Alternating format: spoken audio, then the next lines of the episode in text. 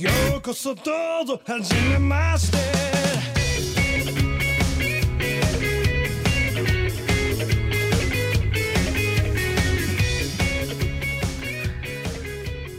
Hello, everyone. Welcome to the Glorio Chat, the best anime podcast on the internet. The more we keep saying it, the less true it becomes. it's the all Glory it's all, Network is the best anime podcast network on the it's all, internet. it's, all- it's all it's all marketing. It's all marketing, uh, you know.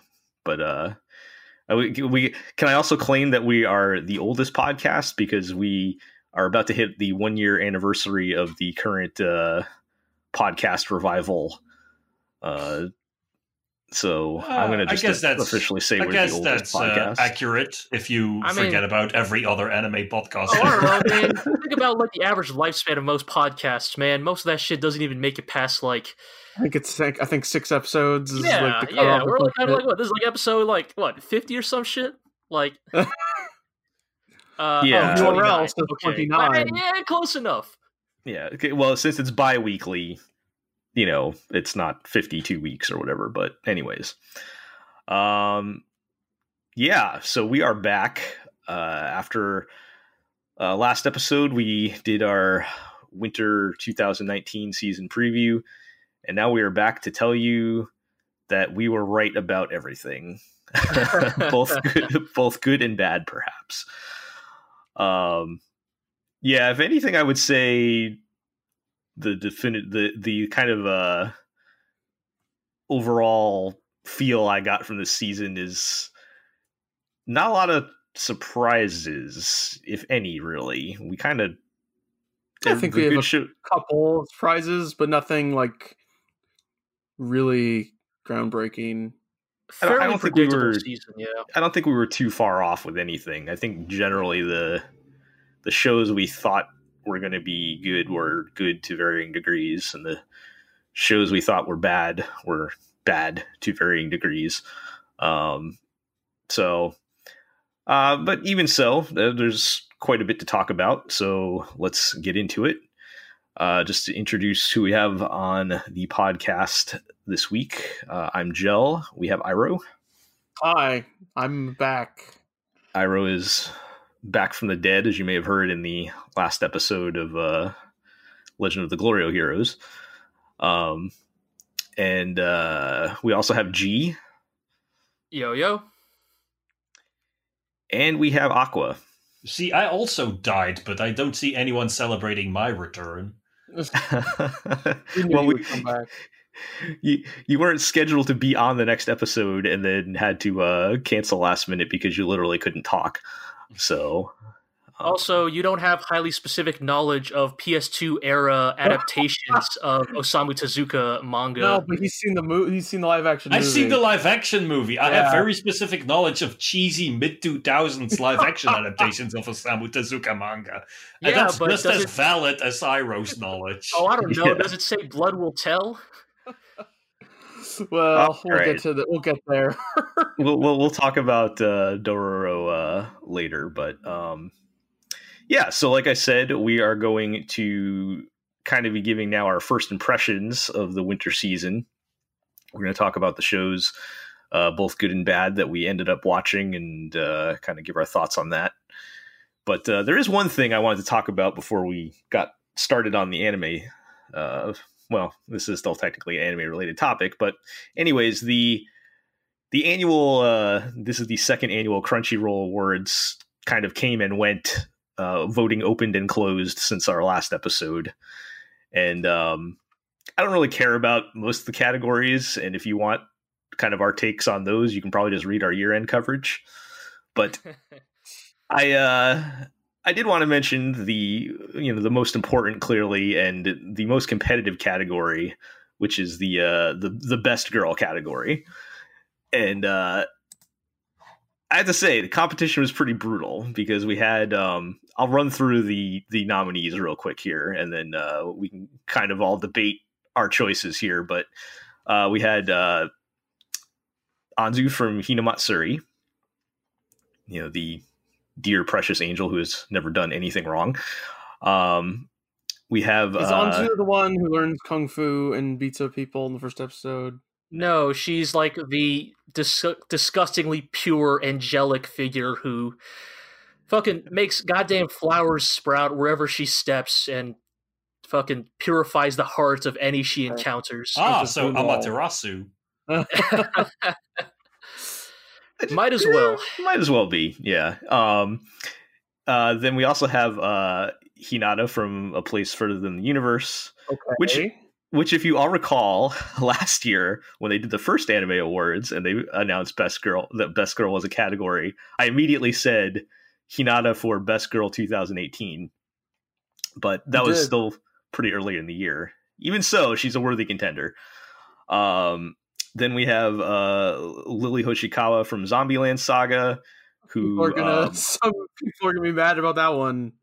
well they shouldn't be but I know. yes uh and you know what i respect her inclusion on this list and would not Yeah. fault anybody for voting for her then uh Even if the anime she comes from is not that great. yes um and then uh we have Asirpa from golden kamui Yeah, Okay. dog, here we go. Who uh i don't even watch i don't even i've i don't watch the show or read the manga and even i know she's great so um Serpa will hunt for you. She'll beat up seals for you. She'll make you poke sticks at poop. She will get drunk with you. And she's also 13 years old, Gee, I didn't. St- are you are you implying that any of these girls are? um yes the Uh, the uh yes clubbing seals is adorable but anyways uh uh, then we have okay, so this is the, this is the I think the most controversial one. We have the main girl from Laid Back Camp, who is the worst character in the show, and I don't know why she's on this list when there's like three other people from that show that could have been on here. But nevertheless, I understand why they would want to include Laid Back Camp here. And then finally, we have uh, Mai from Rascal Does Not Dream of Bunny Girl Senpai, who is literally Senjo the Gahara. eponymous, She- she's the eponymous bunny girl senpai. Yes, she is. She's the eponymous Bunny Girl Senpai, and she's literally Senjougahara from the Monogatari series. Okay, what if she sat in a chair with handcuffs and poured water over you? Look, What?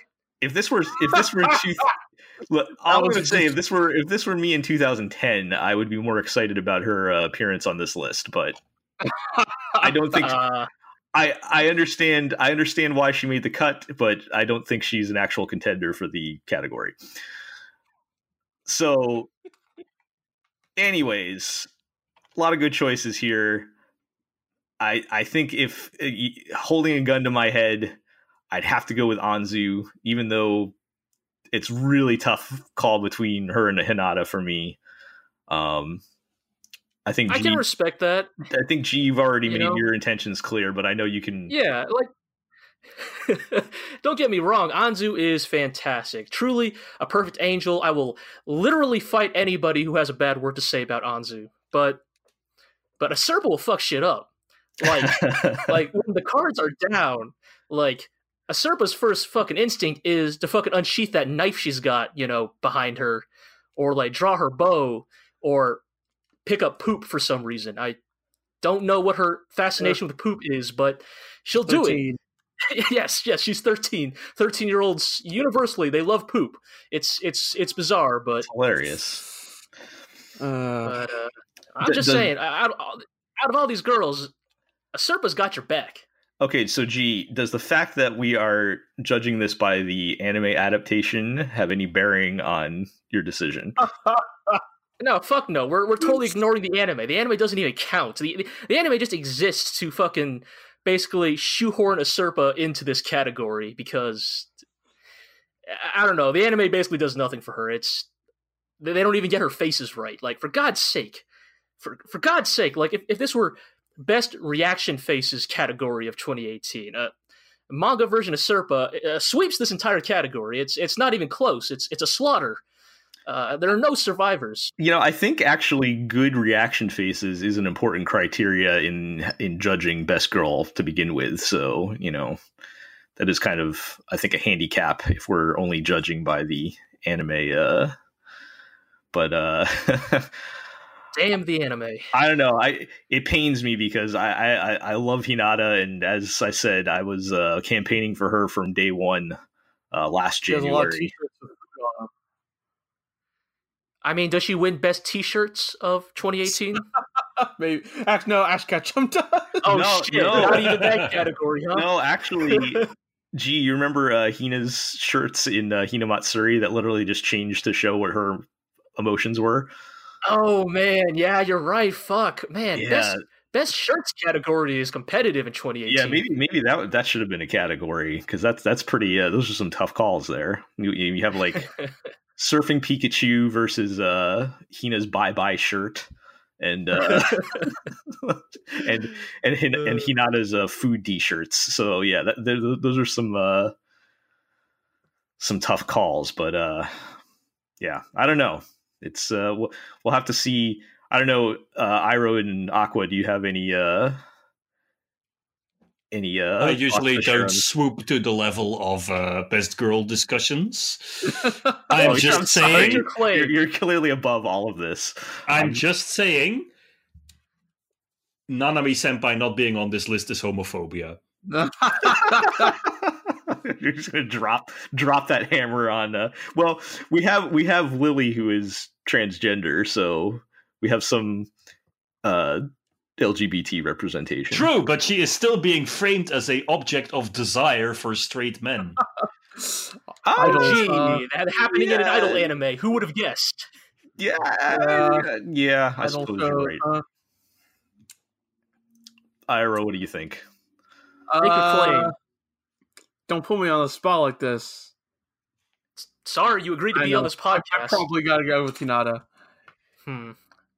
She Yeah. told her friends to fuck off. Yes, That was pretty good. I, I was. I was. I was. she, she constantly drops wisdom in every episode. Yeah, she's such she's she's such a good character. Like like all I mean, uh, not to get rehash our best anime of whatever discussion on Lost that her show, passport in Singapore and kept cool yeah, the whole episode. all the all the all the main girls in that show are just like so well fleshed out. Like, and she's like the best one. But yeah, it was it was it's a tough call, tough call. So anyway, we'll see how that goes. Uh, with uh with that category and the rest of the categories when they announce the actual winners, which they're waiting all the way until I don't know. February sixteenth. And can I? I just have Their to la- say, last year, last year's Crunchyroll anime live stream award thing was a total shit show. yes, That doesn't that- surprise me. that, that that that aside, uh, that is way too late to do To we talking about 2018, 2018 best of. Yeah, I mean, I thought we were coming in kind of close to the uh yeah, like close to the I don't know bar there ourselves. But, like like know. past January one is late. I think anything past January, like nobody's even gonna care at all. nobody And, fucking gives a shit anymore. yeah, Like, we've moved on. like there will be there will be new memes already by February. Like. uh, The old girls will basically not matter anymore because we'll have new everyone's girls about-. Everyone's about that neck lifting Sasuke. Yeah. now. Exactly. that's a that is an By- by awful awful meme. I hate it. by by February, look, by February that meme will be obsolete. Hell, by next week that meme will be obsolete. It, it was it was obsolete obsolete. after like the second image that got made off of it. It was, it's a terrible meme. Anyways, it's time for me to boot up Type books again and find a screenshot. Yeah, get that hot meme money. uh, anyways, let's uh, let's move on from that then and get to our actual original topic. Now that we're already 15 minutes in, into the episode, You, I'm sure this you podcast started will be a quick one. uh, We're already right. 15 minutes and two G rants and into this podcast. Maybe two G rants. Wait, I, where are there two separate rants? I think I had like maybe one. Like, does the Asirpa one count? I guess that's one. Where's the other? yeah. Well, th- th- Hmm. we, we we still have plenty of time here, so. Show me the receipts. All right. So uh, let's talk about. So I, I want I broke this up into. I wanted to talk about uh, the couple couple shows that were that were returning that we can confirm are still good. Probably don't need to say a whole lot of, about them. Then I want to talk about a couple bad shows, and then we'll talk about the stuff that we're at least for now, continuing to watch. So, um, starting with the the stuff that was returning and we can confirm is still good. We have uh, Mob Psycho 100. Hell yeah! I actually did not get a chance to watch the new episodes yet, but you guys seem to be pretty positive on it. It is more of Bones just like being crazy animators and throwing out all the visual flair that they got. Yeah, yeah, it is very much the. This is very much like the kind of like I don't know, tex- technical exhibition match for Bones. Basically, you know, they're just showing off. They're just basically using Mob Psycho just show off, like you know, they're just flexing on every other anime studio out there, just just mm-hmm. blowing everybody out of the water. Just being like, look at the fucking wild goddamn shit we can do when we like put our entire resources to it. And like plot wise and stuff, it's still fun. The same type of thing. Uh, Although now we're now because it's airing in earnest again, we're starting to get the like think pieces about, about why Mob Psycho is the best anime ever made or whatever. Are we really getting those already? Oh yes. Oh wow. man. I mean, okay. Here's the thing, right? Mob Psycho 100 is it's still fantastic, you know, but also I think maybe we can all agree, even those of us who really love the show, that there isn't a ton to really say about it. Honestly, like yeah, mm-hmm. The production values are phenomenal. I'm sorry, Jill. Go ahead. Yeah, it's very. I mean, it's very the. I, I don't want to make this sound like bad, but I, there is sort of a, a, a, cap on how good it can actually be, just with its premise and everything. Like, there's only. It, it's not like all time great type of material, um, even if it's very good. But um, I mean, um, I definitely think it depends on what you're coming to it for. Like, I, I generally do agree. Um, I do think that Mob does have a little bit more substance to it than it sometimes lets on. I think, at least, mm-hmm. I think it has more substance than you know its its counterpart, One Punch Man, for the most part. Yeah, and you know, I mean, for better or worse, right? Like, I mean, it's unfair to just be like, oh, it's just doing what season one was doing, but it is kind of the case. But I think that's still worth, you know, it's still worth praising. You know, it's it would be very easy to, uh, or not very easy, but you know, with the thing with sequels, right? With things with like follow up seasons, it's it's it's always very easy to potentially you know fuck that up, to to stumble. The, novel, or, the novelty is gone, right? But I think that I think they're still bringing it. I think they're still bringing it pretty strong. Yeah. Yeah. All right, so I will, I will have to catch up on that for sure. Now that now that our uh, first look season is over, I should have more time to loop back around to that. So, uh, the other show that was returning that I wanted to talk about was the return of Kakegurui, which I still cannot confirm how to pronounce the two X's. I'm still going to pretend that it's supposed to be pronounced double cross. Um, Hell yeah, sure. Uh, it's so, not a very anime type of guilty gear naming conventions. Yeah, all up in here. So uh, you know that also leapt right back in where they left off with the delivering the type of quality trash that I love. Um, they jumped right back in with a a game. They basically played chicken with a device that has like a mini guillotine that will cut your finger off, and whoever pulls their finger out off uh, or finger out uh, first loses. Um, which produced my. Jill, I really liked I really liked when you were describing it in the chat as that this this season of Kakegurui is basically like a fucking gambling torture tournament arc.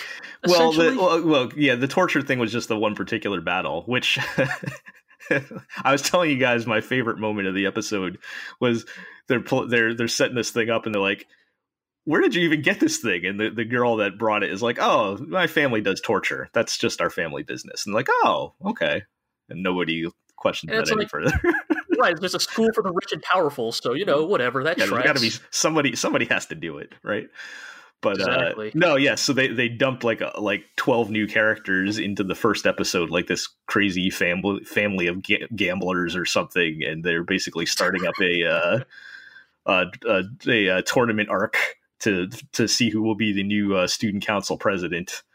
Um, and they they vote with their with their gambling chips or whatever. I was going to say poker chips, but they never actually play poker. So, Uh, Poker's too vanilla for these people. Yeah, No, I was none just of- about to say this is Kakegurui. They'd probably play like strip poker, but all the cards are on fire. well, that's still much closer to traditional gambling than some of the other stuff they pull out. Nah, Um, you'd have to you had to introduce some crazy element like fucking I don't know strip Russian roulette poker or something. They, they have not done. They've done Russian roulette, but they have not done any stripping games so far. So Surprising. I mean, all the games in Kakegurui are stripping games. well, well, no, there's no stripping, but uh, let's just say the characters really, really enjoy gambling. Let's just. Uh, let's just Are we talking? Do they enjoy gambling in the same way that the people in like? Oh man, I, I lost this bit because I already forgot the name of that stupid manga. Kaiji. Uh, no, no. What's the one where they eat the food and they get horny? Food Yes. wars. Yeah, yeah. I was like, do Yes. they do they get excited for gambling in the same way they the Food Wars people get excited to eat? Yes, arguably more so. Um.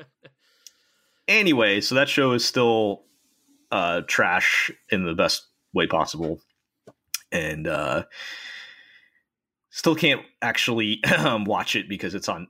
Uh, well, actually, Netflix hasn't even announced international plans. I think it's airing on Netflix in Japan, but anyways, of course, of course, of course. Thanks, Netflix. thanks Netflix. Got to just include that. All right, so moving along, a uh, couple of bad shows I wanted to mention. Uh, there obviously are more than two bad shows, but these were the ones that I picked out as the actively harmful ones. Please do not watch. Public service announcement. Um, first one is uh, Wataten, an angel flew down to me, which is uh, the latest in the trend of adult female pedophile shows. Two in a row, By Doga By Doga Kobo. Kobo. two in a row for Doga Kobo. Um, It's their new they, thing, man. after they did the Man, uh, one more and they can go for a hat trick. yeah after, after they did the the UzaMaid show last season, this one is even more boring because there's literally no plot other than the the adult main character's little sister brings home her friend and she immediately falls in love with her and like acts like a weird pervert stalker around her. Um, As opposed to a regular pervert stalker who is You know, the normal. Well, yes. pervert stalker. um, Your yeah. friendly neighborhood pervert stalker. Yes. Um it's again such a waste because it's it's one of the it's one of the best looking shows of the season. Like the, peop- is the people uh, at Doga Kobo are so talented and they just get wasted on garbage like this and you know l- like I said in in my post about it like they I I keep calling for them to make no uh Monthly Girls Nozaki Kun season 2 and they no longer deserve it. Give that show to they have uh, lost the right. give that show to Feel, who did Hina, Hinamatsuri. They'll, Uh, I beg your pardon. Need I remind you of feel's track record?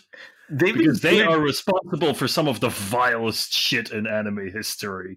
well, they've been good recently. Well, though. I have a short memory, so I just remember Hinamatsuri. yeah, they've so. they've been good recently. I'm trying to remember the other uh, the other like-minded comedy show that there there was a couple of them. I think did, did they do the art the art club show? I think something like that, and then uh, I the think only they- thing I remember is that they also did uh was it yeah, I think Tsuki ga Kirei. that that was them. Moon something or. I don't know. No, it was like the the the the low key romance show that turned into yeah, was that them or Garbage. Pine Jam? Or I'm I'm getting that confused. No, with Pine Jam was just because that Okay. other low key the other romance show. low-key, uh, romance. My Oh, dudes, if it's not Bones, Mappa, or Trigger, like I cannot for the life of me remember Yeah. what studio has been doing what. Well, so The Tsukigaki who says if it really matters at all? like that show was bad, but I don't wouldn't say it was like I don't know. I mean, that show was good up until the end. Yes, yeah, it was. Yeah, it was actually good until the like last couple episodes. Sure. So, um, anyway, that show is bad. There's really not much more to say about that. Um, and just alerting everyone that the trend continues with this adult female pedophile Great. thing. And Joe, uh, is is Doga Kobo okay?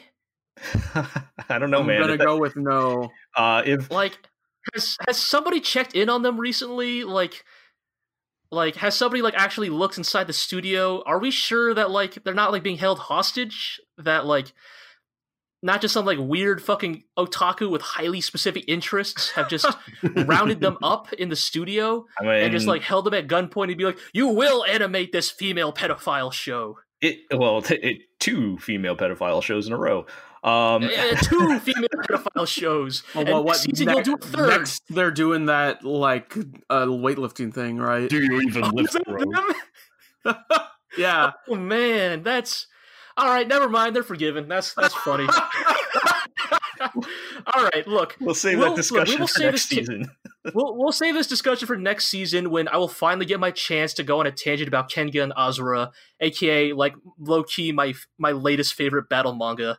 But we can save that for for next season. Yeah, I, I don't know, man. It, it must be paying the bills because uh, I don't know. Like I said, Right. that's like that's that's. I mean, I'm not joking. That's one of the best looking shows of the season.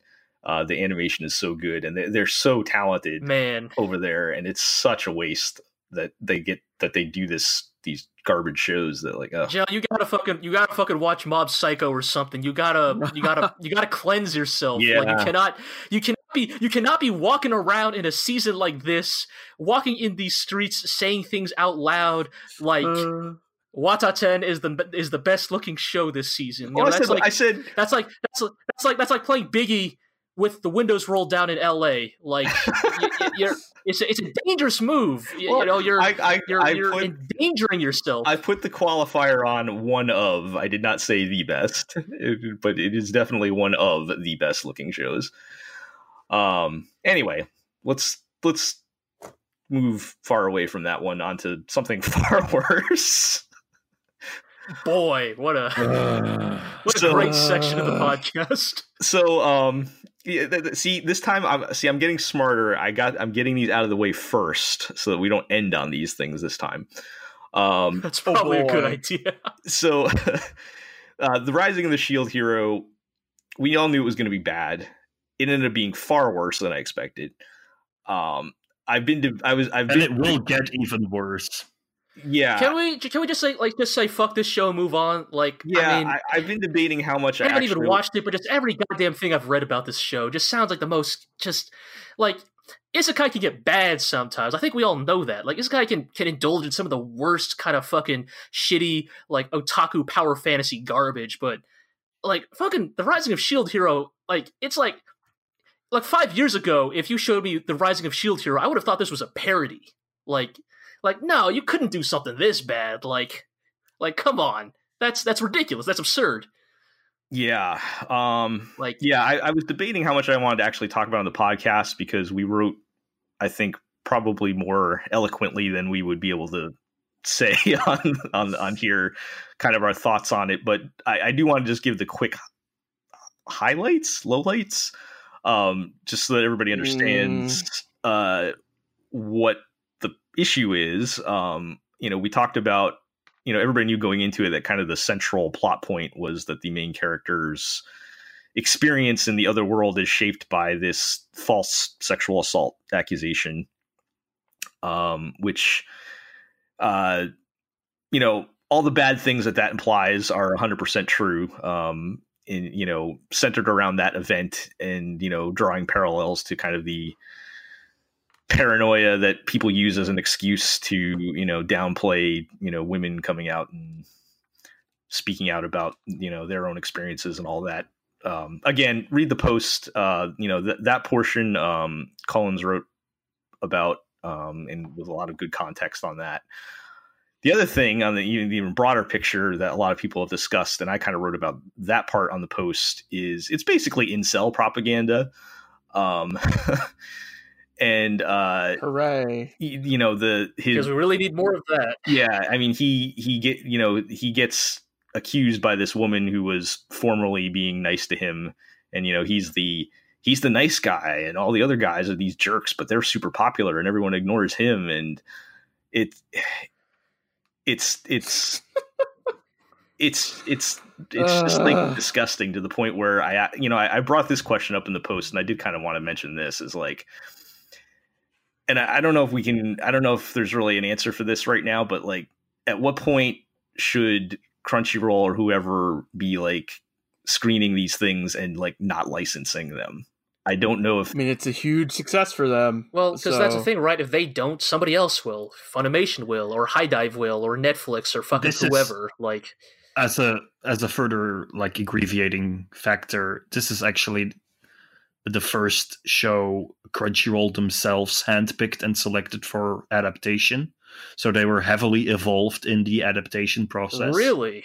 Yes. Uh, they they know where their bread is buttered. Yeah, I mean that's a thing, right? We we all seen that fucking horrible map. I try not to think about about the winter or fall 2018 season. You know of of what every state in this country is watching. Like, yeah, they know it brings in the money, and, and Crunchyroll has just a to long clarify, just to clarify it, just to clarify on G's point, if anybody doesn't know, basically Goblin Slayer was Crunchyroll's most popular show last season across Yeah. the board, everywhere. And so the thing is, Crunchyroll has a long lasting history of bad PR considering this kind of stuff. Like uh, up a making big banner ad that was like, "Come see the most shocking isekai yet." yeah, yeah, and like having a lot, making a lot of uh, Twitter posts in bad taste, like showing sexy fan service, which is actually like a, a sexual assault scene or something like that. And and this is just like the climax of a long, long series of gaffes. And Yeah. Yeah, that- it feels like the it- logical conclusion of a lot of just I don't know, really questionable trends we've seen in anime in the past few years.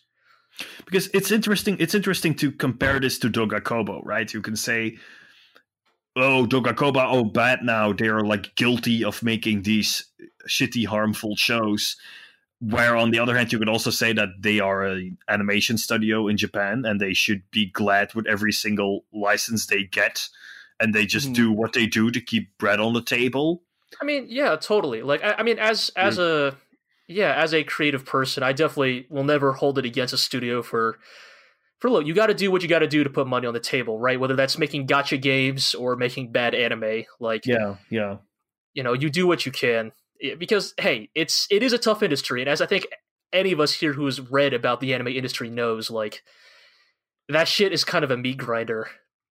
yeah. They're By still which I getting don't- underpaid to produce this garbage. yeah I think And by which uh, I'm not defending Crunchyroll because I think Crunchyroll as a as the main purveyor of anime, I mean of Japanese entertainment even, they should be They should know They- better. They could be taking or they should be taking advantage of their position to have a kind of educational like purpose to actually like show people what anime can be what the, what what is the best and not highlight the worst But the worst Right. makes them so much more money. I mean, I guess it's a, it's a weird thing because I guess it kind of sends me mixed messages about the company because Crunchyroll is also the one that's greenlighting that uh that original like show they're doing, right? Yeah, I totally yeah, forget yeah. the name, but like high So they're guardian doing high yeah, so that's like Spice yeah, so they're doing that, but then they're also bringing stuff over like and I guess then that leads to like the weird ethical dilemma of like is making deals with Goblin Slayer and Shield Hero is that what allows them to do those kind of bespoke uh passion projects so to speak? Yeah. I, and I the thing think, is also go is. Goblin Slayer the most popular anime? Sorry, on Crunchyroll because most people like it, or is it because it was the one that was most heavily pushed by Crunchyroll simply because it has the most direct appeal of being a more or less Western inspired fantasy show with a video game like aesthetic? I mean, shit. If that was the case, I feel like Rage of Bahamut would have done a lot better. I So, mean, they, they But no of Bahamut was not on? Crunchyroll, so we can't compare. oh, was it not? Man, I No, totally that's- forget. That's true. Yeah, no, it wasn't actually. They, Ah, uh, darn. yeah, they said there's no such thing as bad publicity, right? yeah. Yeah. Well, All right. I mean, fucking. You know, do we really I want to give this show any more time that it deserves? yeah. It, it- like I said, I I- it's I that's a tough question for a lot of reasons because then like you know who, make you know how do you judge what shows you would you know I just and you know I understand you know people got to eat or whatever, but even so, like I if I put myself in the position of the person licensing shows for Crunchyroll or the person who is charged with promoting shows for Crunchyroll, I would have a hard time like Yeah. promoting something like that, like in good conscience, personally. But you know, everybody has their own Even, conscience. even when that. because there are shows with similar appeal, like Dororo, for instance, that you could decide to put your weight behind instead. I think, but I think that's not even true because like the kind of shows that have been blowing up, it's like it's not just that they are like well produced action spectacles. It's that they they kind of trade in a more kind of insidious type of power fantasy. Yeah, You know, I mean that's definitely their appeal. Don't You know, get like me there's wrong. the waifus and the and, you know just yeah the power fantasy aspect of it. You know the the aspects of it that allow you to you know for better or worse, I guess you know as they say self insert into it. That is that why think- the video game mechanics are so are, uh, are so like prevalent in that genre. Is be- it is Yeah. because the people who these shows are for do not have another frame of reference than video games, and the thing is that is like It's not an inherently bad concept, but like, I'm not even I'm not, I'm not even trying to to to to to to to spin it in that direction. I'm just more like saying right. that this is an an an, an, entry ticket into yeah. enjoying fiction, but it is not like it, it is. That might sound a bit elitist, but it's sort of like it's like the the one at the the half step on the like ladder. This is like the the Right. training It's wheels. an, it's an that are supposed It's an to element eat like yeah. the the, the- mean- the- yeah Yeah. the training wheels that are supposed to ease you into enjoying the genre. I mean, I think there's definitely something to be said. I think we've mentioned it a few times on this podcast that there's probably something to be said about the fact that, like, you know, uh, Japanese fantasy, you know, whereas Western fantasy tends to find its roots in like a mixture of like Tolkien and uh, you know Dungeons real world Dragons. mythology and Dungeons and Dragons. Dungeons and Dragons is just Tolkien. I mean, Yeah, well, yeah. well, you know, you know what I I mean, though. know Like what you're talking like about. They're halflings, not hobbits. also like fucking Tolkien fans will fucking like skin you alive for saying that, Eero. So good going there. But yeah, I'm sure there's a lot But of. I, I guess what I uh, mean more is like we'll get a lot of listeners uh, complaining about that. I'm sure. Yeah, but I think, I think it's more that like I think it's more that uh whereas in Japan like Japan's context for fantasy like it draws on yeah like you said video games. Dragon Dragon Quest. Quest. Dragon Quest. Yeah. It's, We just it's watched- Dragon Quest. we just watched fucking Endro, right? Which is just Yeah. Dragon Quest. Yeah. All right. I don't know. We need. I just want to say one more thing about the show because it, it's Okay. it is a continuously worrying trend, and that is the depiction of slavery in Yeah, I Rising of the just Oh Shield. man, I I don't even want to get into this part. I was just gonna so mention that. Bad. I was just going to mention that we didn't even have time to get to the slavery I because mean, there's so this much is other bad definitely stuff. a part of. This is definitely a part of the incel Oh Uh, no, totally. It's awful. that It's- because you know incels are all about those women should know their place and be devoted to me and happiness and slavery that's all about that's what this show is all about But don't you see, Aqua? They're a good master. They would never Yeah. treat their slaves poorly. Ugh. That's I what mean- makes I them mean- a hero. dude the, the, the slave girl literally gets freed and then she says no i want to be master's slave instead and she Oh thinks man, that's her slave. truly a perfect woman, huh? look i could it. just Yeah. See, see, th- th- I mean, This was is just, gonna- this thing is beautiful. This thing is a fucking case study. Cops in the future will have to watch Rising of the Shield Hero to understand the incel mindset. Oh god damn it! We should move on. The yeah. villain girl gets like when she's caught, she gets legally renamed to bitch and is sold off to like the rapist king, who is known for having raped nine thousand nine hundred ninety nine women, and she will become the ten thousandth. And that it's We- described how the main character gets to watch. We have to move What? on. We cannot. We Is that, cannot. is that real? Yes. Oh my god! we cannot keep talking about this anime. Yeah, it's real bad. Go read the post. Uh, Um, Holy shit! all right. So now that now that we've gotten that off our chest, um, let's talk about shows that we're still watching.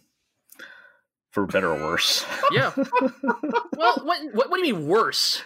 Worse than Uh, Shield Hero? Come on, you're being unfair now. I, I mean, better or worse for our well-being, I suppose that, that we're s- continuing yes, to watch them. yes, yes. sure. No, there's no, there's nothing here worse than Shield Hero for sure.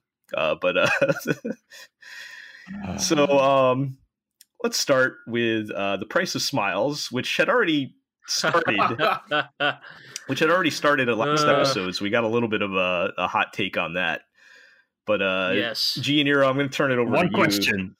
One question. Has the Prince of Smiles himself shown up yet? it's no, there's no proof. We're we're waiting on that.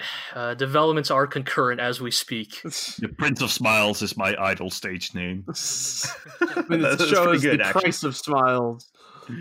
Uh, so d- d- should, should we just Arrow? Should we just start talking about this show? So this show reminds me of Princess Principal from a couple Oh! years ago. Them's fighting words. No, it, in a very specific way. Is that how the in the sort of way that uh, similarly to Princess Principal, like stuff like the character design and some of the writing is very like boilerplate, like modern anime looking. Like the princess says twin tails, and she's twelve, and she's basically an idol, etc. And and like this military squad of the Empire has like the like cutesy girl who says her Mhm. own name, and the like pretty boy, etc., etc. But then the actual content of the show is somewhat more serious than the aesthetic would lead you to believe. Yeah, that's that's a, very good way to describe it. Like, I mean, as you're- looking at. Sorry, go ahead, Aqua. Now you're describing the main appeal of Princess Principal to me, so I'm interested. I mean, as Aaron can attest to my feverish ranting about this show, I just I'm not sure what to take from this show because, as you say, everything about its presentation and framework is like the opposite of my brand of bullshit. But then, like, but like, like you have you have political intrigue and like a weirdly morally gray take on politics and warfare that like pays lip service to, to squad tactics and strategy and like the nature of how logistics plays into warfare. Like that girl that Iro mentioned that like like she's like this cutesy little petite girl who like says her own, says her name in third But, like, person. she's also she also, like- introduced. she's introduced lifting dumbbells. yeah, like she's fucking Judo throws a man and shoots him in the head. Right, she fucking pulls some John Wick shit where like some like fucking like dude like tries to fucking grapple her. She tosses him to the ground, puts him into a chokehold, takes her pistol, puts it to his head point blank, and blows his fucking brains out. Like Right, but then five minutes later, she's like, "Oh, Lily doesn't know what to do about yeah, this." uh, yeah, like, and then she's "What fucking like? Like yeah, like, yeah, it's like it's That sounds. like I don't want to say it's actually. incongruous. like no, it's kind of like it's kind of fantastic. Like I'm not gonna look again. I know what I said the last time we talked about this. I I don't I don't I don't I don't make this I don't make this comparison lightly. I'm still holding this, holding you to this, G. There is there is there is something something to be said about its like dueling protagonist like narrative structure where it's like examining both sides of this conflict in a way that is not dissimilar to a certain 1988 science Ugh. fiction OVA. Now, I am not saying this show has anywhere near the nuance or the execution or even the ambition, but it's it's trying far more than a show of its like stature and general framework would ever you would ever expect it to. I mean, to to call back more directly to like um the f- previous podcasters was mentioned. We talked about like boring protagonist man who talks about like love and peace and willpower and guts or whatever, and uh he just like dies in the second episode. Yeah, he just fucking dies in the second episode, and not even in a heroic way. It's not like, oh, dude, like holds the fucking pass, you know, three hundred style against like a thousand mooks. No, No, he just he just gets like shot and shrapnel gets him in the gut and and then he like he fucking slowly bleeds out. yeah, he fucking like bleeds out and dies of sepsis like five days later. and they Like- bring his. but then, like, you get goofy anime shit. Like, they bring his corpse to the princess, and she does the like grasps her face and screams at the camera. yeah it's like it's so like overwrought in some ways but uh. also like i don't again I don't, I don't- i'm not sure i'm really ready to call it good but it's I'm entertained. yes it is deeply fascinating what they're trying to do with this show So what Like- you're telling me is that Satellite has produced a Sunrise original anime mecha. This is Mega Tatsunoko. anime. Is it First all, Tatsunoko? Tatsunoko. Oh, yeah. like like that's oh my like, god! Still, we're their still waiting for it to reveal itself to be like you know the long lost remake of some obscure Tatsunoko property yeah, because this is their like their- in the fucking eighth episode, you know, we we find out it's fucking a remake of like Tekkaman Blade or some shit. But yeah, because this is their 50, 55th anniversary Right, project. right, right. Yeah, What, what is like, Satellite weird. doing then? Girly Air Uh, Force. I don't know. Are they still doing Jushinki Oh, Pandora? okay. Early Yeah. Air Really- Force? Yeah, we'll get to that Yeah, later. yeah. But Oh yeah, this is just a show where like the opening has these two girls like idle singing at the camera and twirling around, and then Stella pulls out a gun and says, "You kids, come with me. Every time you refuse, I will shoot one of you." right, yes, like like that's again like it's the weird thing where like you know everything around its promotion. And again, I'm not gonna say like oh they're going for like some sort of like you know Madoka esque like you know But oh no, that's not what they're it's, doing. it's definitely not doing that, but it's like everything about the show's presentation. Like the opening is like the princess from the kingdom and the and the main like ace pilot from the empire like holding hands and like singing an idol song and dancing and like a lot of like egregious Yuri baiting. And then like in the show itself, like the princess has just watched like her childhood friend like get murdered in battle in like the most fucking like ungraceful like inelegant way. Like again not in the field of battle not not dying in the flames of honor just fucking bleeding out on a hospital bed. And then like the other girl like is like she's she's not right in the head. Something is wrong with her. We don't know what yet but like when she's just fucking saying shit like you know who cares about civi- civilian casualties? They're all dead anyways. Like Uh, Man, i i don't it's it's so goofy.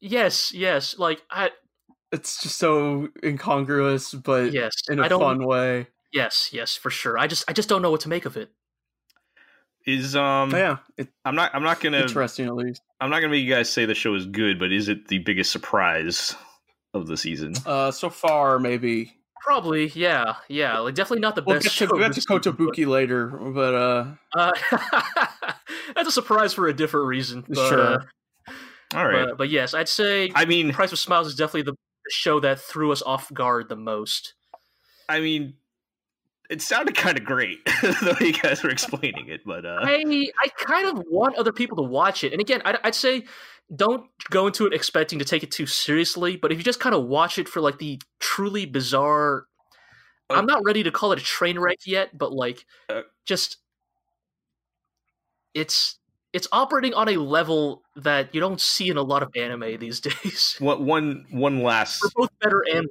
One last quick question. So, like, is there a path for this show to actually be legitimately good by the end? maybe. Uh, Maybe. so so we keep so we keep joking about how every time something horrible in this anime happens, me and Ear are like, well, that's the price of smiles. Like firebombing civilians, that's the price of smiles. Threatening Just- children at gunpoint, that's the price of smiles. Destroying the food supply. That's the price of smiles.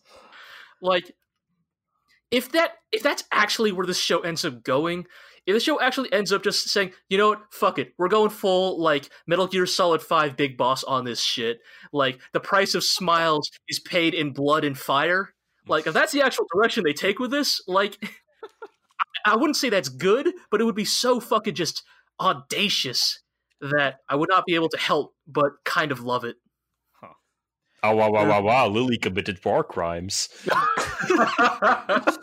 Uh, damn it. She shot that man in the head. dude, she fucking John Wick that guy, like just merciless, straight up. Uh, and yeah, some of the and then mecha fighting is pretty decent too. So you know, there's that. you know, we didn't even get to that. Uh, All right. Yeah. Yeah, Well, maybe worth maybe worth checking out. Then we'll see how it goes. Oh, okay, fine. One last. I, I'm sorry. One last thing. I just I have. Let me just say this one last thing because it's so stupid, but it happened from the prior week's episode. But there's a battle in which That's right. the Empire and the Kingdom are fighting, and the Kingdom am- ambushes the Empire by placing its like howitzer artillery mechs on the top of a cliff and shooting down at the Empire guys. And the Empire, because the mechs in this in this show can't fly, right? Like they kind of do like that like low level hovering shit. So the Empire guys' response is they deploy a mobile big ass ramp, and they fucking boost off that fucking ramp onto the cliffside, where then they pro- proceed to just hack up those robots on top of that cliff. Like it's it's the most fucking ridiculous, like, but also strangely ingenious thing I've seen in a mecha anime in a while. Uh, Yo, Lily, hit that big ass ramp. I'm not even joking. That's exactly what it is. uh, They hit that big ass ramp. Yeah, are we are we making a are we making a Fifty Cent Uh, Blood the Sand references yet? Or, yes. Okay. Yes. Yes, we are. All right. maybe maybe that's our maybe that's our cue to move on then. Yes. uh, I, I don't know, G. It sounds like it's Yep. che- it sounds like it's checking a lot of boxes for you. I mean, Kind of is. all right. Uh, So We have to move on. how do how do I, s- I- There's no segue from Fifty Cent Blood in the Sand. So let's just talk about Dororo. uh, sure. So, Blood will tell, baby. so um, You know who else will get rich or die trying? it's Dororo, baby. Uh, sure.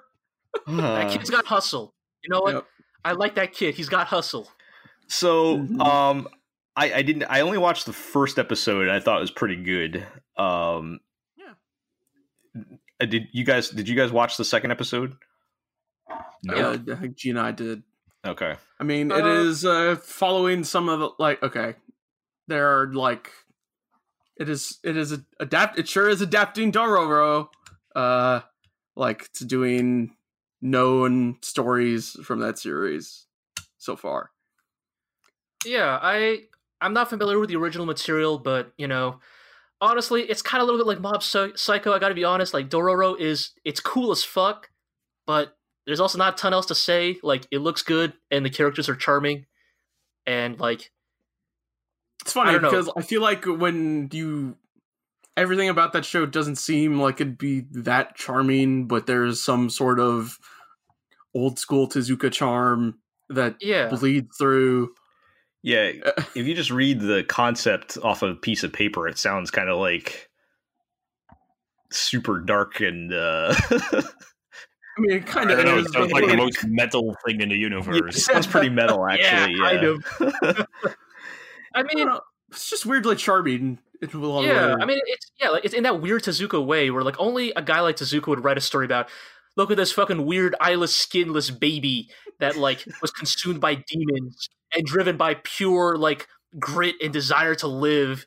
Fucking and got a magically robot body. this, yeah, like this prosthetic like kill body designed to just kill the shit out of demons. and then there's also this precocious kid thief along for the ride. Yay!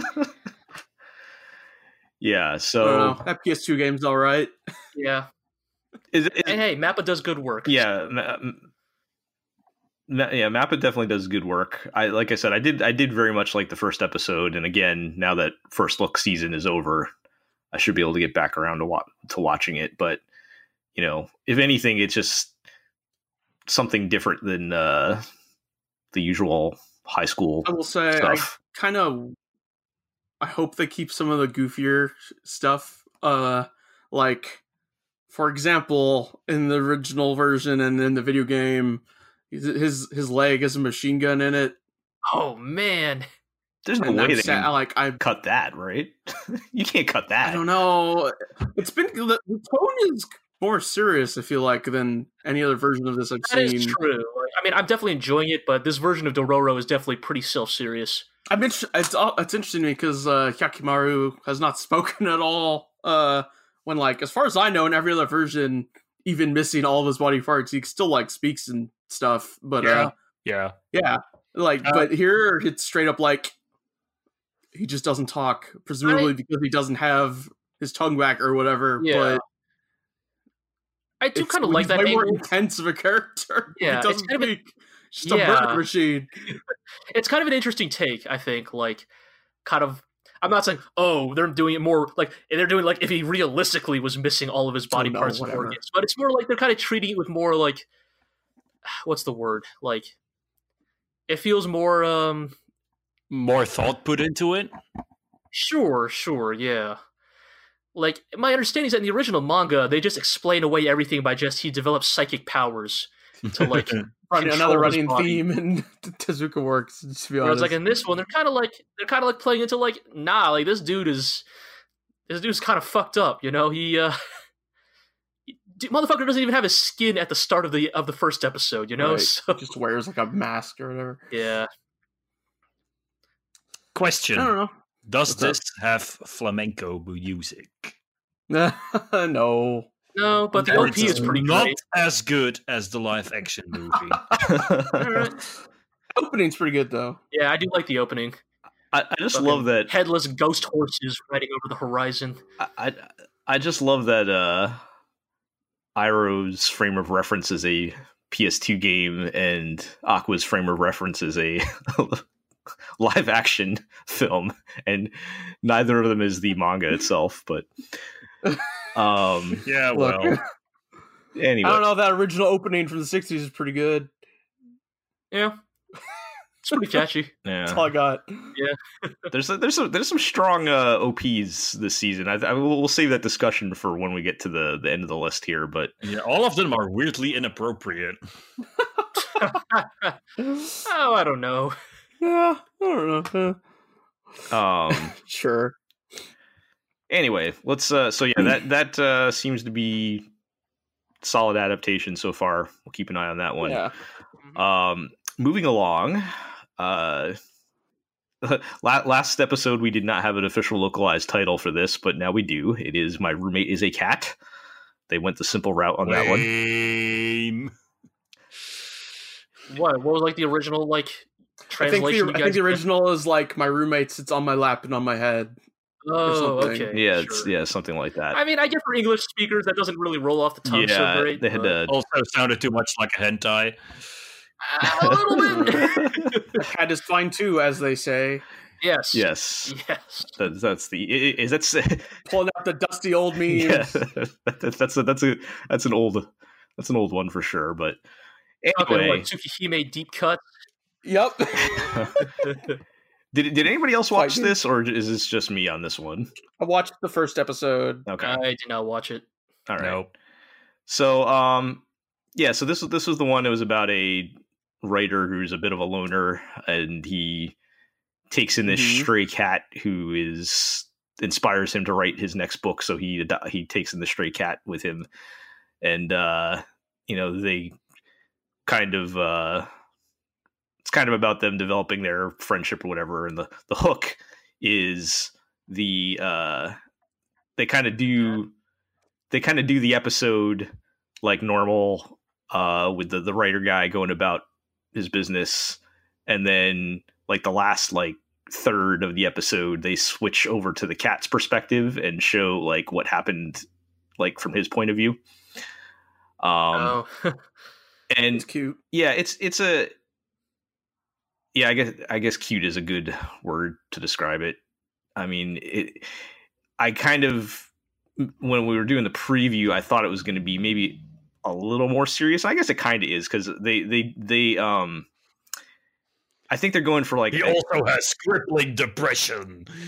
well well I mean, well okay, they're kind of going more. for they are kind of going for that angle because they, they kind of set up that the the author has been hasn't really dealt with losing his parents and that's you know it- they're kind of going for like a healing type of angle so there's there's there's a lot of like sort of i guess sentimentality in there um which is fine oh Is no, the the reincarnation of his dead little sister? no! I just realized. Um, don't you understand? Haven't you? Is the cat haven't- his wife?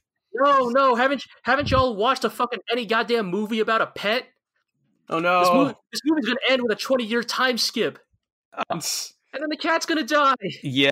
Um.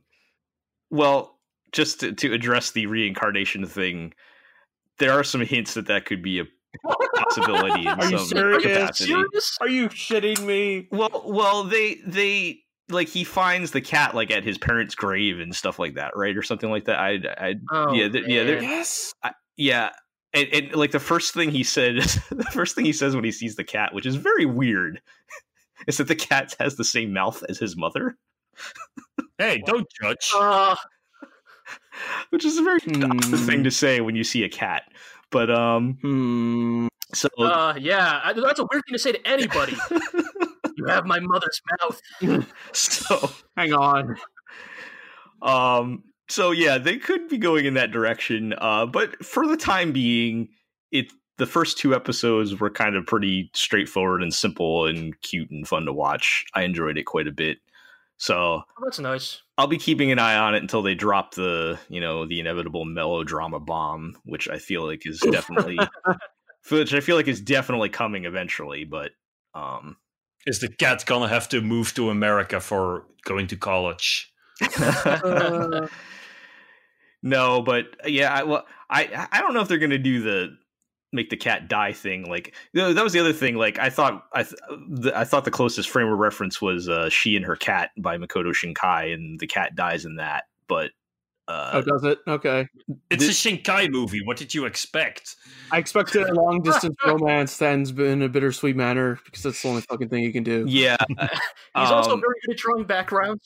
th- th- this is this is a little more this is a little more lighthearted than uh, than that, but I guess it is. I feel like there still is some comparison to, or I, I have a feeling there will be more comparison to be made by the time it's over, but we'll see. Um, Okay, question. Is there a hot lady who has a hot cat? Not yet. right? um, there, so that he does meet this attractive woman at the pet store in episode two, but she, Oh, of at least at the Okay. time, Oh yeah. at least at the time, we did not see. She's here for that She hot had a cat, cat. hot cat action. Yeah, so she, it, Hey man, no, pets are the perfect icebreaker, man. Pets are the best wingman. yeah. So I, I have, I would not be surprised if he meets her in a later episode and she has a cat herself. So you're you're on you're on to something there. Aqua. So there there you go, folks. We just we just we just wrote the script for the rest of the series. We you what you're even- saying is that this is anime Garfield. You can send Oh my you can God. send the checks to um, the Glorio blog at paypal.com. yes, uh, gel, gel at theglorioblog.com for PayPal. Um, Don't use PayPal. Elon Musk is still looking for me. Call back. Oh, it- all right. Shall we? Uh, Aqua, how do how do you always bring up Elon Musk in every uh, podcast? Somehow, It's- I just uh, I don't know, man. you know Maybe I've got a apparently did you see did you see the uh, the picture floating around with him wearing a, a Kakegurui t-shirt? yeah, So yeah. I saw that on Twitter. There's our connection to this uh, this episode. Uh, number it's uh so there you go. Watch Elon Musk's favorite anime, Kakegurui, on Netflix, available now. It would. It would be, wouldn't it? oh, you know, it's I mean, it's a show about psych like crazy people gambling with absurd amounts of money. like psycho, psychopath, rich guys. Yeah. Yeah, so it makes sense. Totally makes sense. Um, I have no idea what we were talking about now. Where were we? Promise we can move on. We are we are Yes. rapidly Let's losing move on. The the cat fucking show thread on this now. podcast. Cat show is good for now. We'll see how that goes. Uh, let's move on to the Promised Neverland, uh, one of the most anticipated shows going in, and would we say it pretty much delivered what we were expecting? Sure. Seems good. Yeah, I'd say so. I think it's kind of Um, hard you know, I think to talk about without spoiling too much, but a little bit. I mean, um, I mean, I don't think it's a spoiler that something bad is going on in their situation. some ratchet shit is happening at this orphanage. um it is probably i must admit because because i tried to like i tried to go in as blind as i possibly could on it i knew something like even if you just watch the trailer they indicate that obviously not all is not as it seems that probably wasn't neck the, tattoos didn't set you off. Well, yes, I, obviously something was wrong. I don't know, G. This could have been a perfectly cromulent, fun little cute girls doing cute things show set on a horrible farm where children are bred to be fed to demons. yeah, I did. I did not see that. Part, I did not see that as being the bad thing coming. Um, I must admit. Uh, it is a bit out there in, in co- without context, and uh, it definitely adds a lot of a. It definitely adds like a horror element to it, which is interesting. Um, oh yeah, totally. And I mean, I, I've heard a lot of people. So let me throw this out there. I've heard a lot of people comparing it to uh, Made in Abyss as far as just like the tone of it. I don't know what you guys Hmm. think about that. Um, I think, I mean, I think that's kind of a service level. Like, oh, it's a it's a cutesy, it's a cutesy, or it's a manga with a kind of a cutesy aesthetic. But oh, there's some dark shit going on. Like, I don't think, I, I don't know if that quite lines up. Like, they both definitely have like you know great art and like you know are good at kind of building this kind of creeping you know tension and horror. But uh, I yeah, think my, the core difference is that that Prophet Slaverland is still very much a shonen manga at heart, whereas yes, Made in yes. Abyss is a seinen manga through and through. Yeah, like for example, like you know, you have the character Emma, who is like intrinsically like the optimist in in the trio. You know, she is the one who's saying stuff like, "No, we're going to save all the orphans. We're not going to flee this jail on our own. Like, when, when we when we break out of the orphanage, we're going to save everybody." You know, it's it's those kind of moments that like you realize, oh right, yes, this is still kind of something published published in uh, Weekly Shonen Jump. The thing I think Promised Neverland does really well, though, is that it contrasts that kind of very standard shonen, you know, uh, optimism and and and hot blood with the like with the like tension and horror aspects of the rest of the story. I think, yeah, the main thing that sets it apart is that the universe does not wrap around the main character to prove them right. As in, like, in most shonen manga, you have a main character who's like, the power of friendship will solve everything. And then guess what? The power of friendship does solve everything. I mean, I don't know, And- Aqua, have you been reading the manga lately? If we, I if we have, could do I have. we could do we could do the Promised Neverland like manga spoiler cast later. Uh, but I know, feel like know. look, But- I don't want to get into it because we're talking about the anime. But um, the thing is, this has a far more pragmatic like look at those morals, and for that reason, I find them a lot less annoying and egregious than they do in most Well, I shonen think- manga. I think the thing that works, and I don't want to spoil or talk too much about manga stuff, but I think that the reason why Emma works as a character is is because she is forcibly contrasted against um, Ray and uh, Norman, who are Yeah, very much pragmatists, you know, yeah, and kind of it's kind of very fun to watch these like. I mean, one. I mean, they're both pragmatists. One is just you know way more honest about it than the other, but like the way they are forced to like you know alter their plans to kind of fit like Emma's like kind of unyielding optimism in the face of overwhelming odds, I think Mhm. creates a good character dynamic. It's an in- it's interesting because it actually like it turns Emma into the protagonist because she is the heart of the group and not because she is the most active member of the group. Yeah, Because, yeah, that's Like she is not the idea person and she's also not the action person. well. I mean, she's the shonen protagonist. She's the muscle Yeah. of the trio. So Yeah. But, uh, but yeah, as, as far as the anime goes, I think it's Yeah, uh, it's that's- doing a good God. job of. Uh, yeah. It's hard to it's hard to talk about this without talking about manga spoilers. I'm sorry. I, Yeah. I, I have not read the manga, and I'm enjoying the anime. Yeah, I think I think you know I think we kind of you know both you and I kind of talked about it in our first look post, but shows like this, like My Hero Academia, they're kind of representing a kind of refreshing take on shonen adaptations in anime. You know, like Mhm. you know we don't have to suffer through 50 episodes of My Hero Academia filler, you know, and like kind of same thing with you know Promise Neverland, right? It's only getting one cour, so like they're going to end at basically the best possible place, and you know there's not going to be any pressure to like you know come up with like extra filler material. Like they're doing, they're kind of doing these adaptations the uh what they deserve, you know. Yeah. And I wonder what actually caused that shift. I honestly think it's probably the death of the big three, or not the death, you know, but like the The end of the big three, yeah. the sunsetting of the it- big three. Uh, might be a budget thing. Like, Because I know, can- No, who because can the bankroll a a higher budget than the like I'm saying, yeah, but ongoing. I'm saying like well, maybe you're right. In but general, though, we like- we see a lot. I mean, over the past even like ten years, I would say we've seen less and less, you know, shows go past one cour. I, I mean, I, I know, I know Mhm. the, Yeah, the- that I is know the true. big shonen, I know the big shonen shows kind of like exist in their own world, but in general, like yeah, Bor- Boruto and Black Clover are still going. Right, and I mean, hell, even My Hero Academia is like what sixty episodes in at this point, but it's Yeah, but just been like but, like it, but takes like a nine month break. Right, right, but that's- right, but that's what makes it work is that it's been well spaced out over the last like three or so years. You know, and I think, uh, and I think that's that's a good sign for the Promised Neverland as well. That uh, if they can continue to kind of get adaptations like these, you know, that uh, kind of, kind of, kind of do do the source material justice, you know, without you know, kind of stretching them too thin.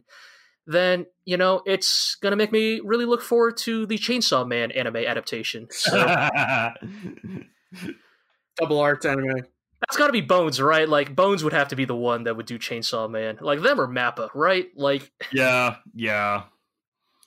Iro, Just like Give me Iro, I'm I don't know, man. I, maybe I want to maybe maybe I want the Fire Punch anime first.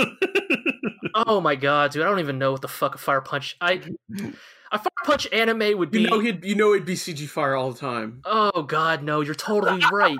uh, I don't know, man. uh, Maybe maybe the only way to properly enjoy Fire Punch is with like shitty CGI. You're not wrong, because Fire Punch. Look, we're we're getting to a real bad tangent over here, which is bad because the next anime we're talking about is also going to require a very bad tangent. But a Fire Punch anime, in a ways, would kind of have to be almost, I feel like, Pop Team Epic esque in terms of like anime shit posting incarnate, because that's kind of what that story is. Just like a different animation crew on every episode. Oh God, I. Oh boy. Long story short, Promise Neverland turned out pretty Yep. good so far. Really reminds me why I love the early parts of the manga so much. Like very much I'm en- I'm enjoying it. one of the I'd say like you know as much as I love My Hero Academia, I'd say like the first arc of the Promise Neverland is maybe some of the strongest like early stuff I've ever seen in Weekly Shonen Jump. so uh, it's it, yeah, it's been pretty well received across the board. Would, would we say that the Promised Neverland is the best show of the season? uh, yes. Mm, uh, I mm, mean, it's pretty early to call that. look, I don't know, man. Did you listen to me talk about the price of smiles? Uh, I don't know. you, you were you are very enthusiastic about that show, G. So uh, I don't know. I don't know. It's like I said, it's it's it's checking all your boxes. I know, but uh, yeah, but like in the worst way possible. like in the Alright. sloppiest, fucking like guiltiest, pleasurist way you could possibly do it. Speaking of checking G's boxes, Hell Uh, yeah, let's just get into that That is huh? why I have you on this podcast. That was a beautiful transition. Ah. um yes so we're, we're- we're gonna we're gonna revisit our our discussion from the last episode the battle between the two girls and airplanes shows uh so we had uh girly air force on one side uh versus the magnificent kotobuki on the other two pretty different takes on the girls and airplanes uh concept let's start with girly air force which i think we G and I both watched and can defi- definitively say it was bad, as expected. Yep, not very good. Um, I, I, I, the only the only amusement I got out of it is the fact that the girls are actually the airplanes. it's like Upotte Yeah. but with planes. Sorry, could you say that one more time? It's Iro? like it's like Upotte but with planes. no, they're- no, because they they're don't literally- it's like represent it's the planes. The plane. a, the jet fighter. Like the end game of this is banging a literal jet fighter. Um, Right, like the thing is not like it's, I mean, it's not, not like unprecedented. right. The thing is that it's not like a KanColle style, like oh, the girl represents the ship. Like the actual jet is there. It's a real jet. It's an actual Gripen E, a Swedish multi-role fighter. Very excellent plane. Not my favorite in the world, but the Japanese love it for some reason. But then the, the girl exists as like a AI unit. Like As she- like- the, Okay, it's okay. So it's like these planes have stands that are cute girls. yeah, that's Yeah, kind of a that's- good way of describing it. You easy know, like how in Transformers, Starscream summons like a fake pilot Is it like yeah, That's yeah, probably a kind way of. of, But like, uh, but the pilot is real. Like they're tangible. So? Uh, Yeah, uh, like like the, the moment I realized what was going on um was like the, the main guy's the main guy I guess falls in love with the plane or something. I don't know, like the actual jet yeah, fighter, and he's like obsessed Once with again, finding it, and not he he sneaks onto like the military base, and they catch him, and uh the the dude is and- um getting like interrogated or something, and like uh you like see like the light just lights come on in the background. He's like, well. I guess we better stop. The princess is angry, and they turn around, and it's like the actual jet fighter is angry because uh, they're they're like holding her new boyfriend at I mean- gunpoint. Okay. Um, Look, the episode literally ends with like the fucking like with like the fucking like Doctor Saotome ask fucking like you know morally dubious like scientist dude telling the main kid just like ah we know we we wouldn't want to keep you around but the the plane has an interesting reaction when you're around so welcome to the Air Force kid and it's like uh Yeah. all right and Uh, I skimmed the second episode, and let me tell you, it doesn't get better. Like Girly Air Force, like Girly Air Force and Kotobuki, which we'll get to later, are basically your two logical extremes of the spectrum of planes media. And Girly Air Force is like, it's all aesthetic with none of the substance. Like fucking zero dogfighting in episode two. Episode two is like the scientist is like, ah, take the girl out on the town with you. She needs to learn what it's like to be human and of course, and so that live means with like, him, oh right? getting into yeah yeah it means it's like getting into hilarious like misunderstandings you know where she says stuff like uh, I, I, I want you inside me. yeah like i want you inside me or fucking what, what was that screenshot uh, it said you know the, to- the doctor told me to let you have your way with me or some shit it's like it's one of those kind of fucking shows where it's just like oh they come to love each other because he shows her the world the tr- the real world or and gives her a reason to fight or something. It's just it's so fucking like it's like the most bog standard harem shit imaginable. It, it's and look I- i'm not saying that's here's the thing i won't say it's offensive you know like you know compared to some of the really bad anime that are airing this season. Girly air force isn't like bad in that truly abominable way it's just bad in the way that is like It's just Just- trite. It's just simply unappealing. Like if you like it, if you like your plane your plane foos, like look, I'm not gonna judge. I got I got my I got my plain foos myself, you know, like F-16C uh. fighting Falcon, you know, ride or die to the very end. Like I get it. Just as somebody who comes to planes media because like I'm all up in that Macross Plus Area 88 shit. Like this anime is not giving me what I need. okay, but what about the magnificent Kotobuki? Yeah, so- Another day volunteering at the Air Force. Everyone keeps asking me if they can fuck the plane. Buddy, they won't even let me fuck it. That's basically what this boils down to. So, so, Yeah. so on the one hand, so on the one hand, we have girly Air Force. Their take on fighter plane porn is making them into girls, sort of. Whereas on the other hand, the magnificent Kotobuki takes the concept of fighter plane porn in the perhaps the more traditional sense of uh, really getting into the the details. so we, in the yeah, proper we- direction. we were like, we were watching this episode, and like five minutes in, after introducing the girls being their normal cute girls doing cute things, girl ensemble of the the regular one, the pretty one, the boy one, the you know the Ojo Sama, right the, fucking- mom etc Yeah. etc and then like they go take off in their planes and here's this like three minute long startup sequence and then here's this 10 minute long wordless dogfight and like i'm spending this whole time thinking okay when's this shoe gonna drop and it becomes like hella anime but no it's just actual plane shit It's pure dogfighting. This show is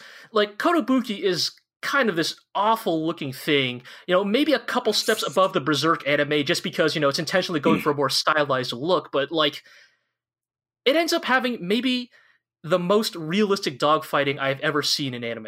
Like I'm talking like I'm talking true fucking ACM, aerial combat maneuvers. This is I am not even joking. This is some fucking ace combat shit.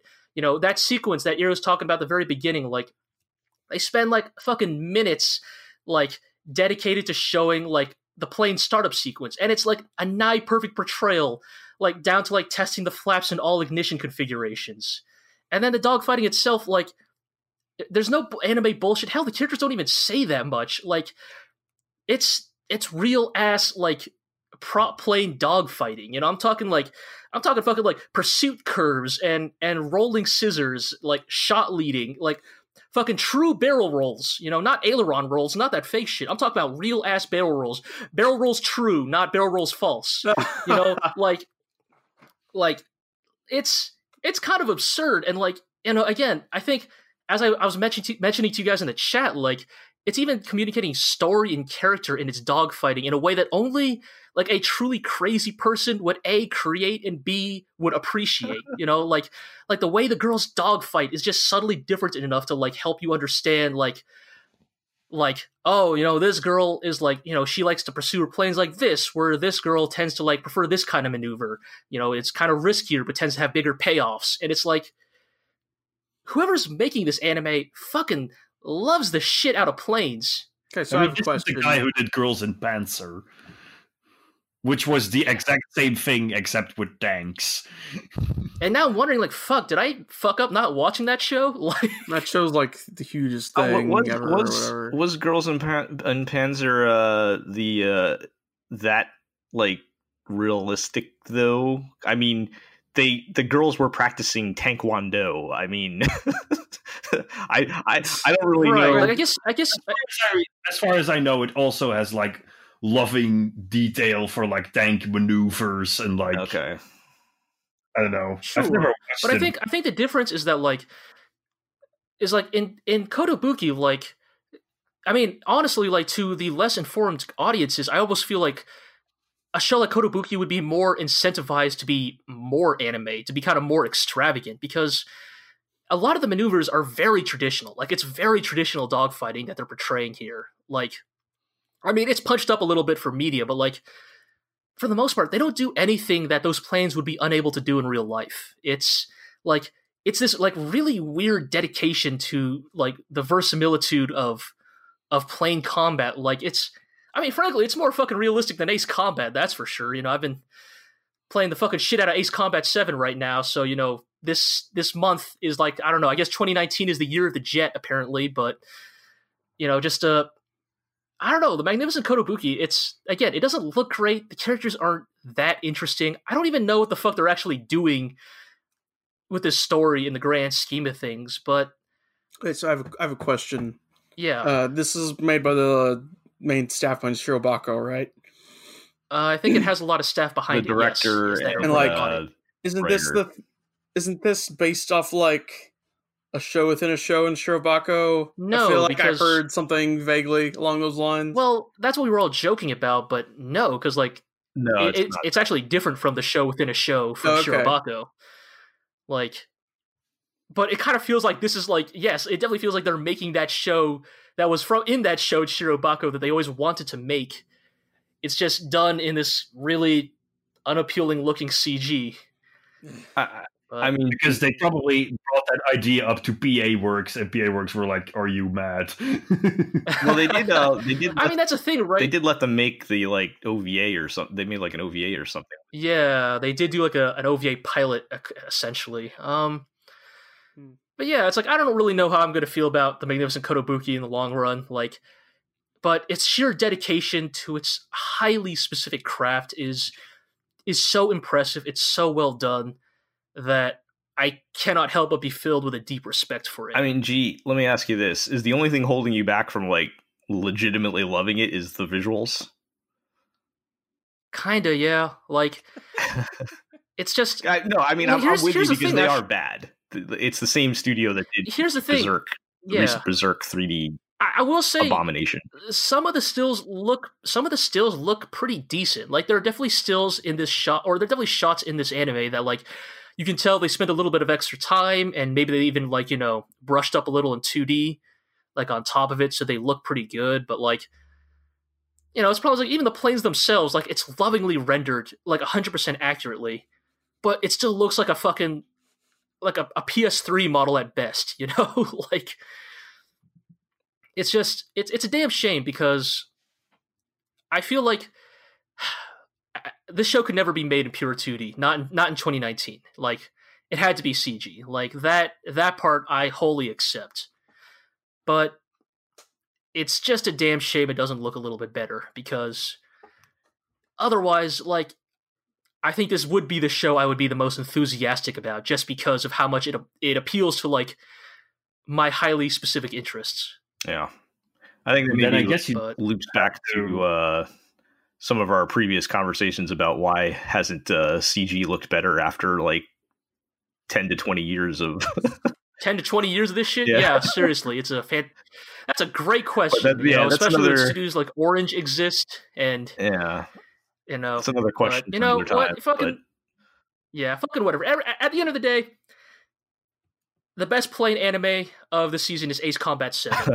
so at the end of the day, like if you are you know somebody this season is like, man, I really I really want some planes and overwrought melodrama and grizzled old men monologuing about about about countries and nations and the nature of war and also cool jets and badass music just just save your money on your crunchyroll subscription and go buy ace combat 7 again uh, instead that'll how um, be a far better use of your money how long how long before they get that girly Air Force collaboration?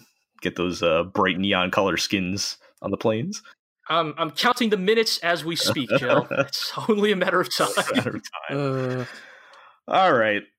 So uh let let's keep moving uh while we're still while we're still checking all of G's boxes here.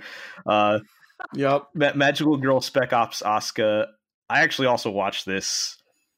Um you know what G, I'll let you continue on on this one before I say my we will just continue with just fucking g's fucking anime trash power hour over here um this show is look i'm not gonna even bother trying to defend this show it's it's kind of it's trashy and awful like like if if the price of smiles is trashy but like in, in a like still entertaining way uh, magical girl spec ops asuka is kind of trashy in like the bad way I don't know. I was, Also- thor- I was thoroughly entertained for that first episode, but I don't think it can really entertain me for further than that first episode. And I totally agree with Iro, but also I'm gonna keep watching this show because there's Magical Girl there's a there's an angle there's an angle to this bullshit. Oh oh there, you guessed it. Yeah, the angle is it's girls with guns. Turns out I'm the easiest fucking person to please in the world. If you fucking take a girl, I don't care how bad the art is or how much I don't like her design. If you fucking hand her a fucking M16 or an AK-47, I'm just like, oh, okay, maybe I'll watch some of that. so I don't know. It's it's not great, but like, and I kind of wish it was a little bit more self-aware because I feel like there are moments of it yeah, they kind of realize how absurd like how absurd the angle of it is like like the main character is this magical girl. She's a veteran of the old magical girl war against like the evil magical stuffed animals. And like the, pre the prologue of this anime starts off with like a bunch of like sliding stills of like this war. And and and watching that I'm like fuck dog I want I want that anime. The fuck is going on in this shit? Yeah. like and like it's, it's like it, that was like a few years ago. She's like older now but like she's got she's got the war never left her. She's got Uh, scars that you don't see.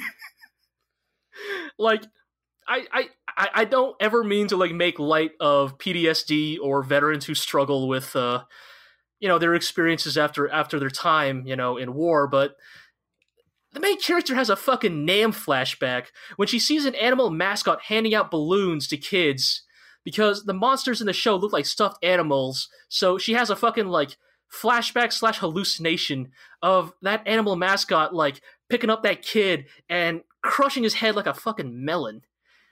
And like it's so goofy. it's That was- so it- fucking well, over you know, the she top. Has, and she has the flashback with like her parents, the things killing her parents or whatever. All right, that's right. fucking But that's a yes, pretty like baller they- their body parts the, being uh, delivered in a fucking Stuffed animals, box. by the way. by yeah, like by stuffed animals, like some like Caro ass motherfuckers, you know, like like again, I don't think the show is good, but when the main character is dropping lines like fucking old snake, you know, where she's like, oh, I gotta, I gotta keep my mind occupied at all times because when I'm just alone with my thoughts. I just think about the bad times. It's like, are you fucking kidding me? like, Yeah, It's- I, I um, I, I, I don't think it even comes close to t- taking advantage of its premise.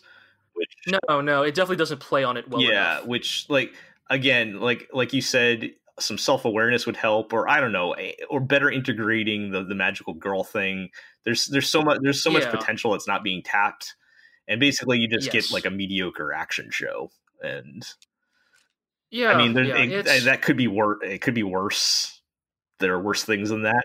Oh but- yeah, yeah. I mean, again, I guess I'll say kind of similar to Girly Air Force. This anime isn't like horrible. It's just trashy and like, you know, not very good. But you know, also, it's like doing some shit that like I cannot help but.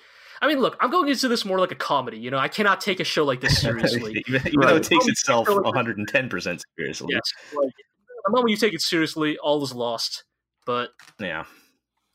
I don't know. It's it's like the kind of thing like watching the show kind of reminded me of like Nobunaga of all things. like like if this show was more like Nobunaga, if it was more like edgy but self aware about it and like Mhm. leaning into it, I think that would work a lot better than what it's currently doing. Yeah, because that uh, show we didn't deserve Nobunaga. that show was the most intelligently stupid show. Oh yeah, totally. yes. Yes. um, like that was a show that was stupid, but it was written by smart people. yes, it was it was a very stupid Uh. show written by very smart people. Um, and it was great. But uh, this show The pipe comes out of the axe's head. All right. like, when the axe transforms, they, they do Uh, the fucking Native American chanting, and the little smoke pipe comes out of it. Like uh, dumb as shit. Jack the Ripper is Florence Nightingale. All right. Well, we can talk about Nobunaga another time. yeah. Stay tuned for our Nobunaga rewatch podcast coming soon to the Glorio Network. I'm totally Uh. down for that. But uh, yeah. Anyways, that show that show is great. This show is not. Um, no, alas, it is. Yeah. All right. So let's get to our final show on the list. Uh, you know, shocking no one, my personal favorite so far. um, so we have uh, Hmm. Kaguya-sama Love is. War, uh, which is the the uh, the best romantic comedy of the season. I don't even know if there are other ones. I don't even remember. But Is it the only it romantic might be comedy the only one. I don't know, but um, it's pretty solid. Uh, this this is the one. So my my hot take elevator pitch for this was uh, what if what if you took uh, Takagi-san, but both the guy and the girl are both Takagi. Um, I mean, my, my take was what if the gay subtext in Death Note was the entire show? it could be both. that, they, that those both kind of line up, I think. Um, so the, the the two main characters are, you know, uh, th- like geniuses, and they're, they're basically trying. actually, to, actually, no. I'm gonna have to correct you. This it's Takagi-san, but they're both Nishikata. I, they, You mean like they try to plot a lot and they're bad at it? Yes. yeah, you know what? They keep I mean, playing think about it, 'cause themselves. they just make it sound smarter, but in the end, maybe it isn't. Um, That's right. Yeah, they do. Just keep playing themselves. Yeah, because they make it, they make it sound like they're playing some real like fourth dimensional chess, uh, trying to get each other to confess, which is the whole the whole premise of the show is that they're supposed to be like these super genius at super geniuses at a school for geniuses or whatever, and they've they so it, Oh, they have they have definitely fallen in love. They know that each other have fallen like it's like I know that you know that I know that you know that I like you, but uh they're trying Oh, Legend of the Galactic Heroes. yes exactly um and so but they're trying to get the other they they're trying to get the other person to say it first basically because you know they feel like because love is war. yes um i have I, I still have not fully reconciled with that aspect of it because there, there- The, the thing is just they're so proud that they don't want to admit defeat. right but the fact that they're like but, equating like like- everyone in the show admits that they are complete idiots and they should just confess already. yes, And it's just like them who are being getting wound up about this. And like part of the show is them overcoming that. right. So I guess my question then is like, is the appeal then watching like their increasingly convoluted plans? Because I feel like, especially talking to you and Marlon Gel, that like I feel like the thing that always frustrates you guys about these kind of shows is like when the subtext is clearly there, but they take you know fucking forever. They drag their feet to the confession. So so then I, I think the the difference here, I, I would say this is primarily a comedy above all else. Yeah. So the fun Yes. the fun is watching them come up with these stupid plans and fail miserably at it. Um, and uh, it, it's kind of hard to explain. You know, comedy is in general is usually pretty hard to explain in words, but it's pretty clear Totally. when you um when you watch it. The both the writer and director like understand how comedy works and do a very good job of executing it. Um, so like that, you know, they know how to set up good jokes. Uh, you know, the the comedic timing of everything is spot on. Um, the presentation is pretty slick, actually. Um, it's very dynamic. I mean, this is exactly what a Kaguya sama anime should have looked like. Extremely over the top, like Death Note levels of super smug scheming. right. It wouldn't have worked if they hadn't looked made it look like this. Yeah, and it's it's so you know it's it's presented well. Um, I guess kind of the one thing I think that kind of indicates the tone of the show. Like so, like you know, just like all comedies, they kind of have like you know three or four little arcs in each episode of like them setting up some you know elaborate scheme and then it failing miserably, and then at the end they actually have the narrator come in and determine who won that round. like he, it's like Yeah. there's like this round, uh, you know, the win goes to Kaguya, or this, or then he'll come up with some elaborate, you know, reason as to why, and then you know we move on to the next one. Um, so I, I think because the primary appeal is the comedy part, and the romance part is kind of cute or whatever, but it's you know I, I don't really care so much about them just you know making out already because that's not like the I wouldn't say the main focus. Um, Indeed, yeah. Though I have to say, like as a reader of the manga, it's surprisingly diverse. Like it's not like Takagi-san, which is literally the same thing over and over and over again. But there are like fun side characters who get their time in the spotlight. There are some like mini arcs, just some character development, and just like some like the standard school life anime stuff, you know, like the athletics festival and the elections for the new president of the or like the new term of the student council. right. So does that they- also involve like weird guillotine uh, fights? Well, alas, alas. well, here's the here's the thing. Like, I think uh, to Aqua's point with Takagi-san, that show, part of kind of the the the whole point of that show is it was kind of very down to earth and kind of grounded in reality.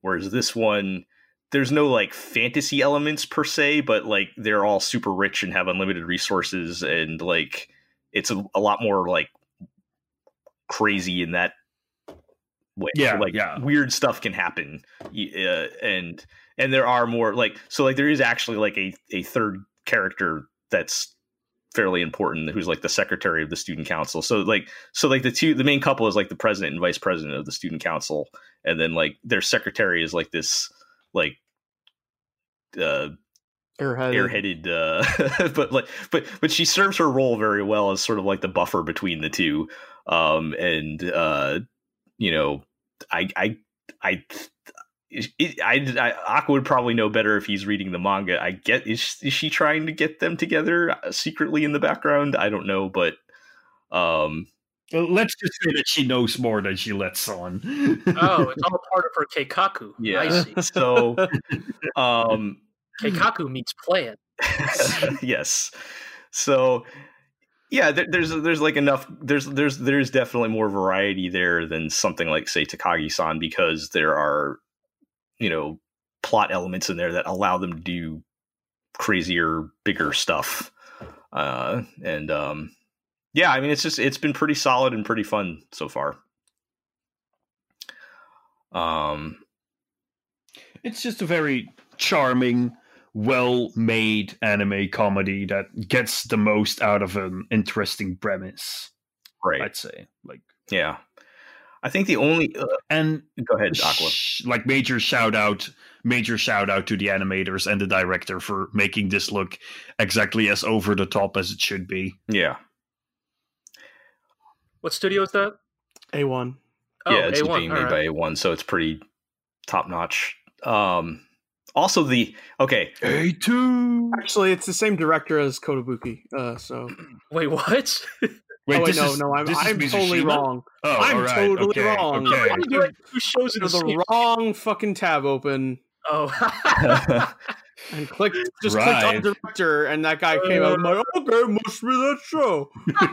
One last Fuck it. It's the same director as Rakugo, is what it was. oh, okay. Yeah. one last uh one last thing on that. I'm sorry. Oh, what a good choice would that have been, though. Uh, What, what, what, fuck, one all right. last uh one last thing on on that show.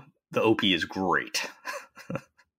Yes, I like that opening Yeah, a lot. that OP is pretty damn good. I have not watched a single second of that show, but that OP is solid. Yeah, I'm I, uh, yeah, I'm all in favor for any time you know, a show like They bust out the like '70s male singers. yeah, he's he's kind of a yeah, you kind of like this 70s crooner vibe on that, but I mean, now that that voice is very good, but now now I'm just saying as a mere suggestion. What if, what if in that opening instead of like some boy and girl doing some dumb whatever shit, what if instead in that opening it was a man riding a motorcycle, and then that motorcycle could transform into power armor. Okay, And yeah, then- okay, okay. Uh, Just let saying. me let me give take your suggestion and add. What if they screamed the name of the show a bunch of times? okay. Okay, Okay. at the okay. appropriate I moments like in the uh. Kaguya-sama, the genius is more of love and blah blah blah. What if, what if we add some shouted attack names? yeah. yeah, yeah, I, I like where this is going. I think. All right, A1, uh, once again, you can send a check in the mail to uh, the Glorio Network at paypal.com. I, I- I just Do not Uh. actually send anything to that address. I don't think that address actually exists. Gel, maybe you should get onto making that address. Oh yeah, it does. It's not linked to PayPal though.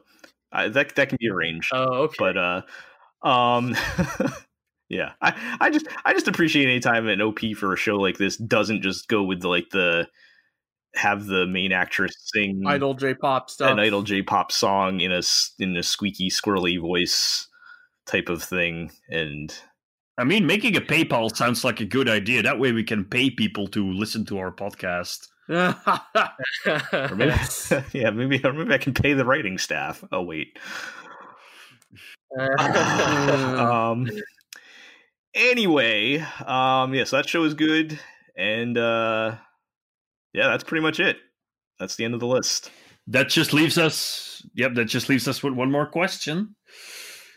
Does this season of anime spark joy? are we bringing up th- that uh what's the lady's name I mean, uh, otherwise we're gonna have to toss it out. Let's Um, please, you know what? You know, please don't do this to me. you know what? The price of smile sparks something in me. I Uh. don't know if it's joy. Maybe it's Just a, Arousal. yes, maybe just feverish arousal. well i think the but- arousal was was from uh magnificent kotobuki and the plane sequences right G? You're right. I'm getting these mixed Yeah, up. Yes. so Buddy, they wouldn't even let me fuck the planes. but, okay. all right for for everything we have to say about this kind of generally not super hot season, there are uh, at least so far well Some some things worth. yeah i, I wouldn't say You know? I, I when I, I guess when I s- was saying at the outset that the that the season was predictable, I didn't necessarily mean that was bad. It was just that the again the shows that we thought were going to be good were generally good, and the shows that we thought were bad generally bad.